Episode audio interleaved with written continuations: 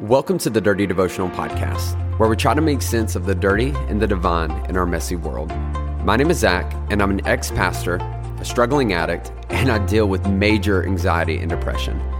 Yet I deeply believe in God's presence in my life and in your life as well. I hope today's conversation inspires your thoughts, challenges your beliefs, and helps you feel seen, known, and loved by a real God. Thanks for joining.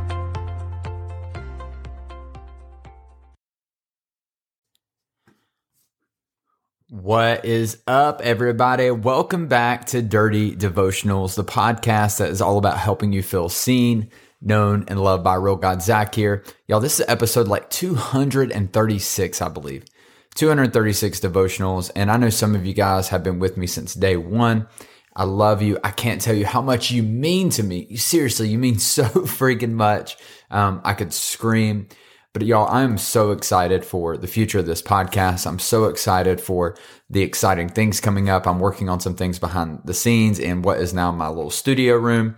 And y'all, I'm so pumped. I'm so excited. And some of you who are a part of our uh, private group, um, our Dirty Family private group on Facebook, you know about some of the things coming up. And um, I am just thrilled for them. And if you're listening to this and you think, well, how come they get to know and you can't just talk about it now? Well, you should be in the group and you can get access to that group. It's 100% free. You can find the link to it in the show notes.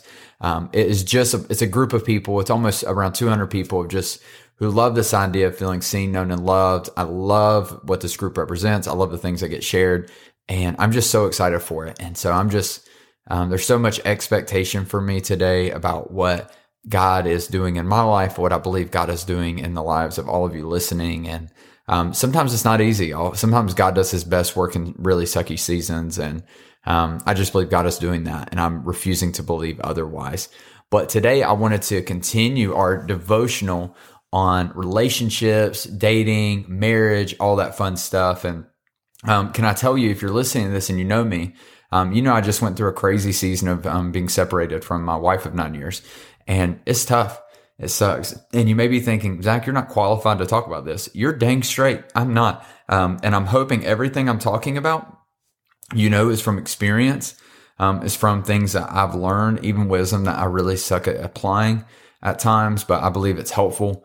And so I hope you know that. But I believe more than anything, if you can take what I'm saying with a grain of salt and maybe just look at it uh, from a fresh perspective, I believe it can be absolutely transformative for you, especially today's.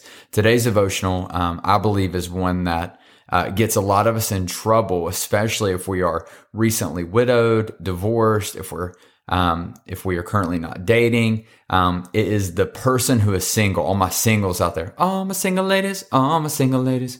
Yeah, put your hands up. You know, uh, but all my singles out there that there there's just this there's this expectation sometimes and especially in Christianity where it's like you've got to get married, you've got to be with someone. If you're by yourself, then then you suck. And a lot of times verses from Genesis when God says it's not good for men to be alone uh, is applied to marriage and it's like, listen, you better get married or you're freaking screwed or you're less than and you're second rate. And it's just not true. In fact, in First Corinthians chapter 7, Paul is talking to the church in Corinth and he says this.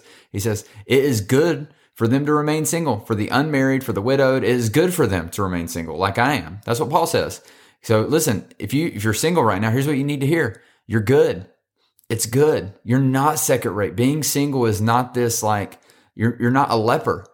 And you're not like this person, this undesirable person, simply because you're not in a committed relationship. I know some wonderful people um, who have declared themselves to be single for the rest of their life. And I think that's awesome. I really do. And some of you, I'm not saying that's you, but I need you to know that a lot of times your expectation of being a relationship is driven from this unhealthy idea that you are better if you're with someone. And I believe that there are people that you can surround yourself that make you better. And listen, you don't have to marry them. They can be a friend. They can be a a um, a relationship that you have that that doesn't have to involve marriage. They really can. I want to talk specifically to some of you today who I call my serial daters.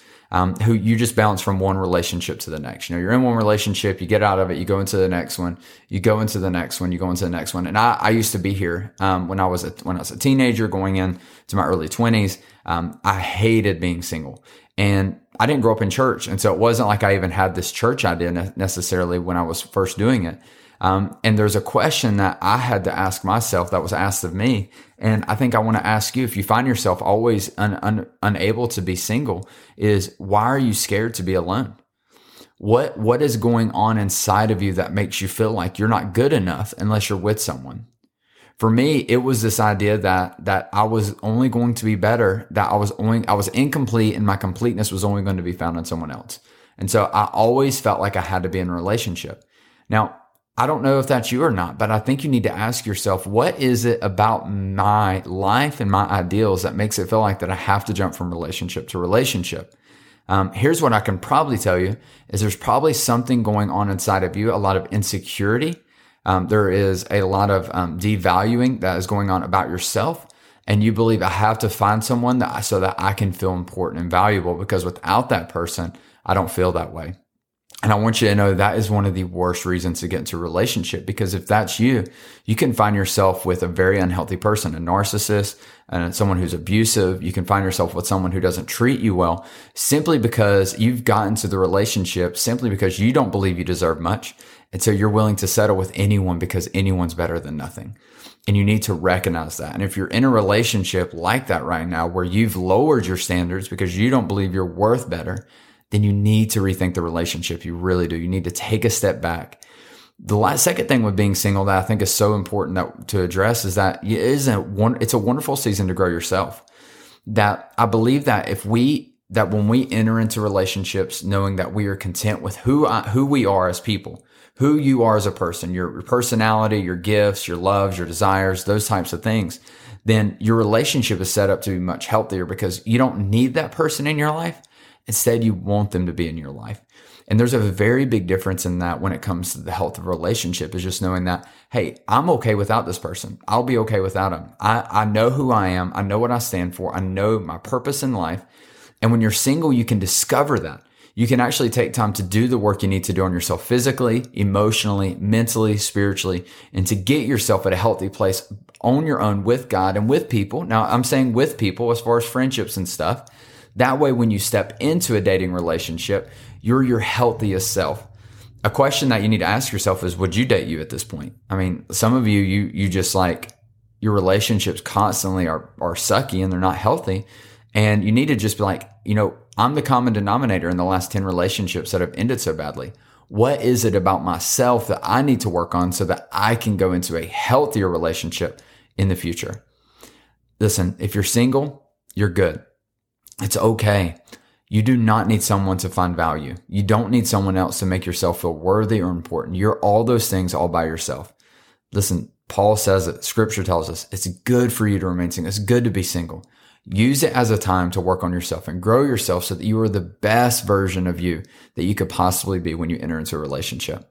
Let me pray for you. God, thank you for today. Lord, I want to pray for all my singles out there. Um, Lord, that you would just let them know that they are loved, they are valued, they are special, they are known, that Lord, you see everything about them and you love them. Lord, they are enough. They're enough. They don't, they don't need someone else to complete them or to give them value. Lord, they have that all on their own. Lord, I pray that you would give them the patience and the courage to be single as they need to be single. Lord, help them grow themselves, give them awareness about the areas of growth they need in their lives and give them the diligence to work on those things. Uh, Lord, I pray that for all of those that are in an unhealthy relationship, Lord, that you would just end it, Lord, that you would give them the courage to step out of it, Lord. I know it's scary. I know it's tough, but to do it, make that decision. Um, and Lord, that you would honor it and that you would help them grow into the most incredible person that they can be. Um, Lord, and that you would bless them with a, if they want it, Lord, um, with someone who loves them simply for who they are. Lord, we love you. We thank you. And we ask all this in your name. Amen. Hey, thanks so much for joining me on today's devotional. If you want to get more connected, then be sure to follow me on Instagram at Z underscore chill.